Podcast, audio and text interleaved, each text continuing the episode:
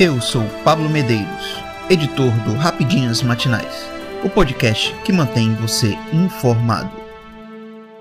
Congressistas dos Estados Unidos da América prometem a Taiwan mais armas e cooperação econômica. Congressistas democratas e republicanos americanos se reuniram nesta quarta-feira, 5, com a presidente de Taiwan, Tsai Ing-wen, e asseguraram a sua convicção de que os Estados Unidos deveriam continuar vendendo armas à ilha e aumentar a cooperação econômica entre ambos os territórios. Levamos a sério o nosso apoio a Taiwan. Em primeiro lugar, devemos continuar vendendo armas a Taiwan e garantir que elas chegam lá.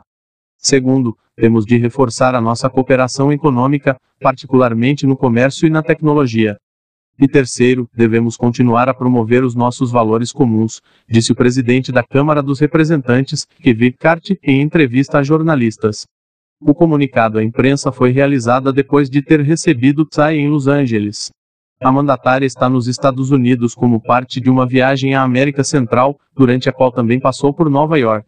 A reunião da presidente com os legisladores ocorreu apesar dos avisos da China, que considerou a reunião uma ameaça à sua soberania e disse que tomaria medidas firmes se o encontro ocorresse.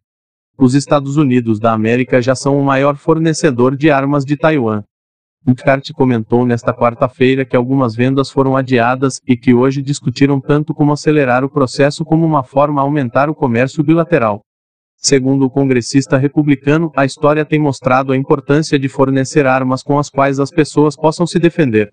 É uma lição crítica que aprendemos com a Ucrânia, disse o legislador republicano, que tem liderado a Câmara desde janeiro. McCarthy comentou que a tensão no mundo está no seu ponto mais alto desde a Guerra Fria, mas considerou que a reunião de hoje não deveria ser objeto de retaliação por parte de Pequim. A nossa intenção não é provocar uma escalada. Queremos construir e fazer avançar a democracia e a liberdade, declarou. O líder republicano destacou que o apoio dos Estados Unidos da América permanecerá inabalável e bipartidário e sustentou seu discurso no comparecimento conjunto com legisladores democratas, como Pente Aguilar, o número 3 dos democratas na Câmara dos Representantes. Em questão de política externa, é importante trabalhar em conjunto para promover os interesses do mundo livre, Compreendemos o papel único que Taiwan desempenha na região. Aguardamos com expectativa mais reuniões como esta no futuro, afirmou. Autor de ataque em creche responderá por quatro homicídios triplamente qualificados.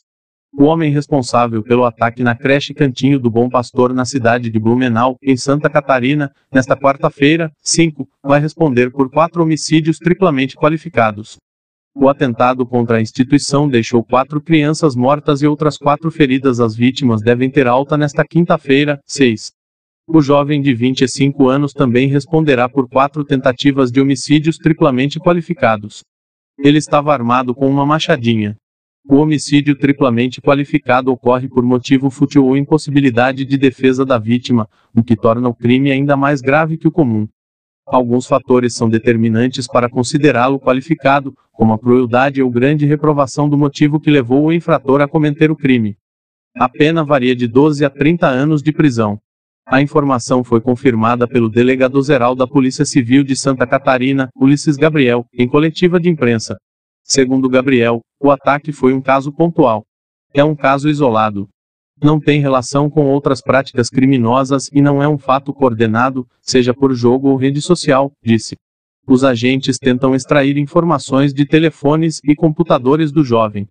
Segundo a Polícia Civil e o Corpo de Bombeiros, as vítimas fatais são três meninos e uma menina.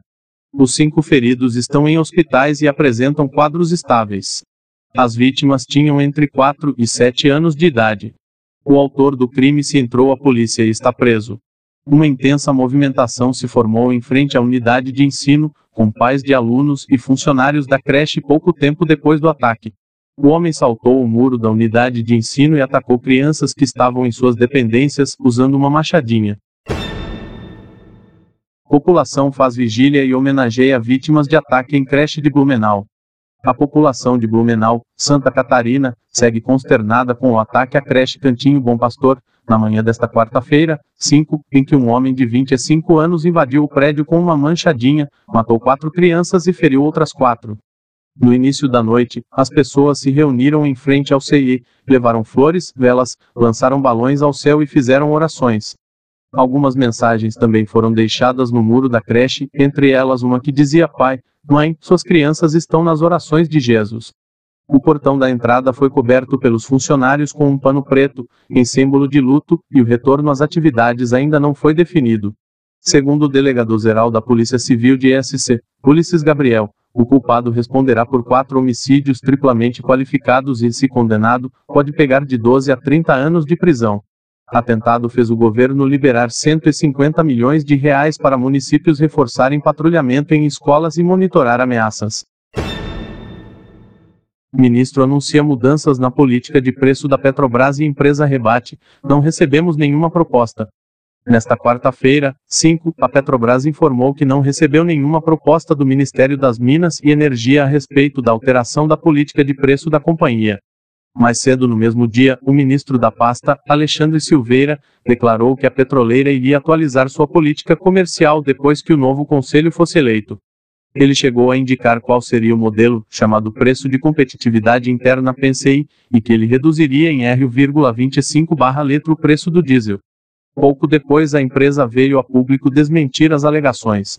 A companhia confirma que não recebeu nenhuma proposta do Ministério das Minas e Energia a respeito da alteração da política de preços.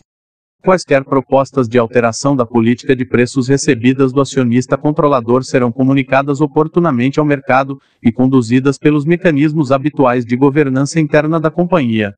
A companhia reitera que ajustes de preços de produtos são realizados no curso normal de seus negócios, em razão do contínuo monitoramento dos mercados, o que compreende, dentre outros procedimentos, a análise diária do comportamento de nossos preços relativamente às cotações internacionais, o seu market share, dentre outras variáveis, informou em nota. Eu sou Pablo Medeiros e este foi o Rapidinhas Matinais, o podcast que deixa você informado. Até mais.